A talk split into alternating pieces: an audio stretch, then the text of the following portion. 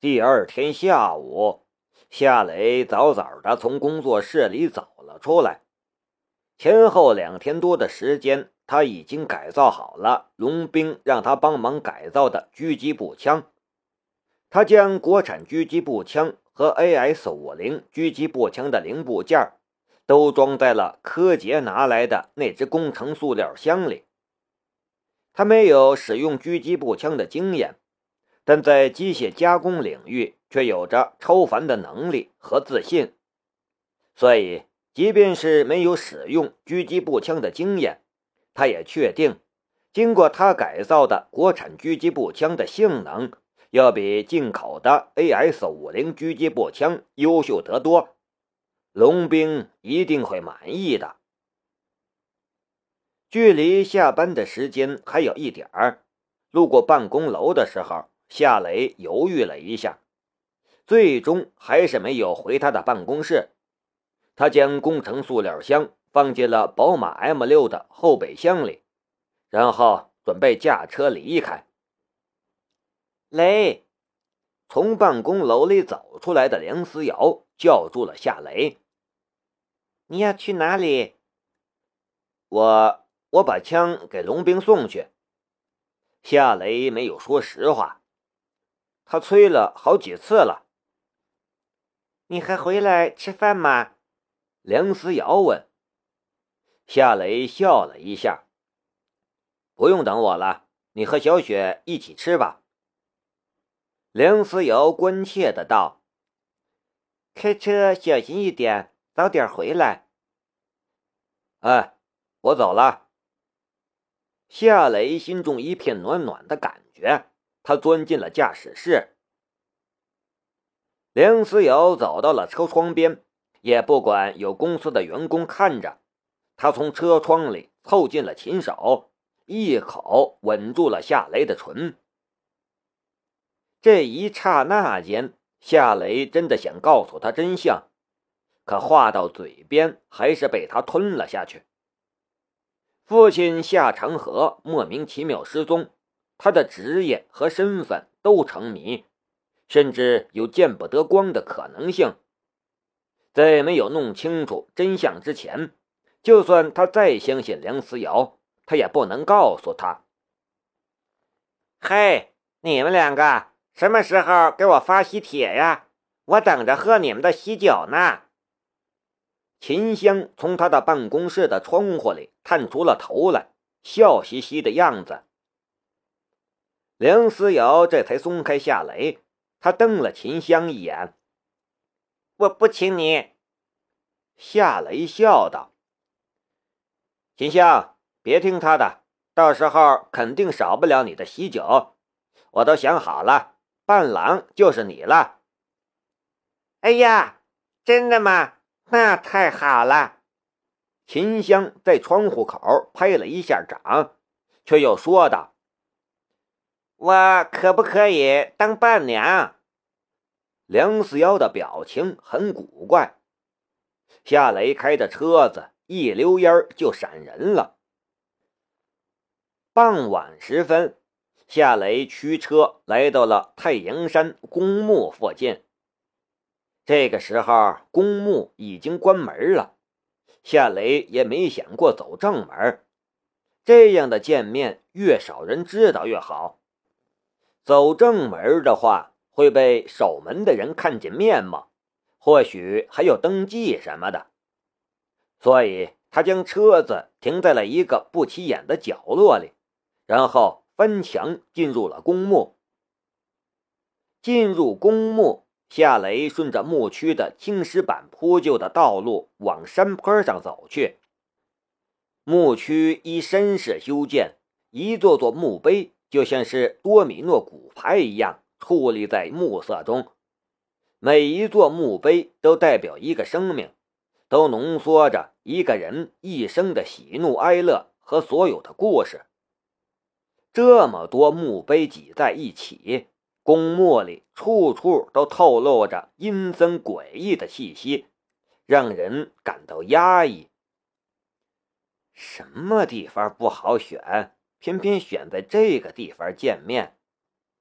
夏雷的心里这样想着，不过脚步却半点不慢，一直往墓地的最高处走去。这个过程里，他的视线也机警地观察着周围的环境，寻找着那个俄罗斯女人的身影。十几分钟后，夏雷走到了墓地的尽头，再往前便是没有开发出来的山林。再往上走，能到山顶，可偌大一座山头，密密麻麻都是树木和草丛。就算他拥有透视的能力，要在这样一个环境里找一个人，谈何容易？夏雷看了一下手上的腕表。这个时候已经是晚上七点五十分，距离约定的见面时间还有十分钟。他的心里想到：他约我来见面，没准儿我进来的时候，他就在暗中留意上我了。时间一到，他肯定会现身。我要是贸然进入山林，没准儿会错过与他的见面。心中打定了主意，夏雷便留在了墓地与山林交界的地带等候。十分钟的时间转眼过去了，夏雷身后的山林里忽然传来了沙沙的脚步声。夏雷跟着循声望去，很快就发现了那个俄罗斯女郎。她在林间慢慢的向这边靠近，小心翼翼的样子。可他并不知道，夏雷的视线已经穿透了几根树木，将他看得清清楚楚的。俄罗斯女郎即将走出树林的时候，夏雷对她进行了透视，他发现了她的身上带着一支手枪，还有一把军刀。这个发现让他骤然紧张了起来，他下意识的退后了几步。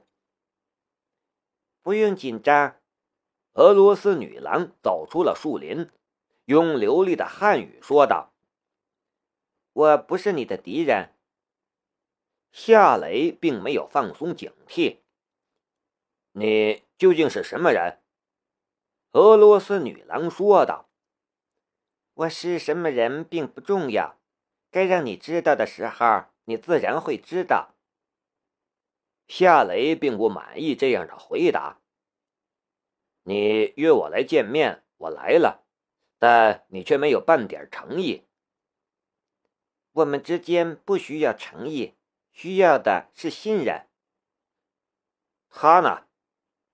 夏雷望了一眼俄罗斯女郎身后的山林，可没有发现那个几乎和父亲夏长河长得一模一样的男人。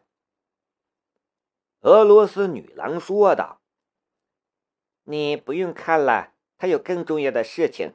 他这段时间不在华国，他很担心你的安危，这也是他让我来见你的原因。”这句话就像是一只铁锤，狠狠地敲在了夏来的心口上，让他的心头堵得慌。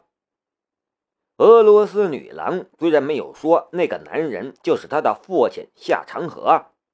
但他很关心你的安危，这句话却是一个很明显的暗示。那个神秘的男人就是父亲夏长河。这一刹那间，夏雷的心里充满了各种情绪：激动、高兴、愤怒、困惑、伤心。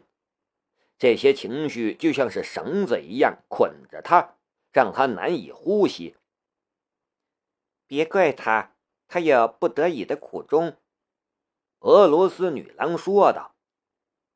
夏雷苦笑了一下。苦衷？什么样的苦衷可以让一个男人抛家弃子？你不知道我这些年是怎么过的？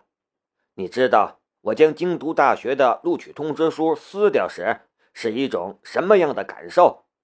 我告诉你。那种感觉就像是死了一样。你现在不是活得挺好的吗？他为你感到骄傲。”夏雷说道。我不需要他为我感到骄傲，我只想与他见一面，我想听听他的解释。”俄罗斯女郎说道。“这一天会来到的，相信我，总有一天他会回到你的身边的，他也会向你解释所有的事情。”夏雷直直的看着他。你是他什么人？我是他的助手。俄罗斯女郎说道：“我叫叶夫根尼亚。我只能告诉你这么多。你把我约到这里来，就是为了帮他转达对我的关心吗？”叶夫根尼亚说道：“当然不是。你父亲让我告诉你，那粒药非常珍贵，你不应该留着它。”你应该服用它，越快越好。夏雷的心头又是一震，他想起了那次在最终父亲下长河失败之后，在玻璃瓶下面发现了俄文的警告语“小心”。现在看来，父亲下长河回过家，而且知道他没有吃下那最后一颗药。夏雷沉默了半晌，才说道：“为什么要我吃掉那颗药？我的身体很好，我不需要吃任何药。他是你父亲，你要相信这一点。他无论如何都不会伤害你。相反的，他所做的一切都是为了你好。他让你吃下那颗药，你就吃下它吧。关于他，我知道的不多，我没法告诉你。”更多的，叶夫根尼亚说道：“就这事儿。”夏雷的心里犹豫不决，真的要吃那颗药吗？叶夫根尼亚说道：“还有一件事，你已经被盯上了，处境很危险。”谁盯上我了？为什么？夏雷的心中充满了疑惑。他的心里很自然的便想到了那个美国间谍。叶夫根尼亚说道：“是你的。”突然，叶夫根尼亚半边胸膛突然炸裂，血水和人体的碎片溅了下来一身。极大的冲击力之下，叶夫根尼亚的身体向后飞去，飞出好几步远，才掉在地上。叶夫根尼亚死了，在最关键的时刻死了。夏雷猛地扑倒在了地上，然后一个滚动，躲到了两块墓碑的中间。他的视线飞快地搜索着四周，可惜没能找到狙杀叶夫根尼亚的杀手。对方所使用的武器显然是性能非常优秀的狙击步枪。可以在两公里外狙杀目标。这样的距离，他的左眼也无法透视某一个障碍物，找到隐藏在后面的狙击手。距离真相似乎只有一步之遥了，可就是这一步之遥的距离，却突然变成了阴阳相隔的天堑，再也无法逾越了。夏雷的心中充满了愤怒，还有恐惧。他不知道他是不是也是那个狙击手的目标，所以不敢乱动。他的心里也在思索着狙击手的身份，可没有半点头绪。那个狙击手的目标似乎只是叶夫根尼亚，他没有再开第二枪。天色越来越黑。夏雷闭上左眼，仅用右眼去看倒在血泊中的叶夫根尼亚，直到确定正常情况下，那个就是已经没法看清楚他的时候，他才小心翼翼地从两块墓碑间的空隙里爬出来，慢慢地爬到叶夫根尼亚的身边。叶夫根尼亚早就没有呼吸了，巨大的伤口也流进了他身体之中的血液。地面上一大片血迹，空气中也弥漫着一股浓浓的血腥味儿。对不起，夏雷的心中一片愧疚。他伸手从叶夫根尼亚的衣兜里掏出了一只皮包，然后带着皮包消失在了黑暗之中。正常的情况下，他应该报警，或者给龙兵打一个电话。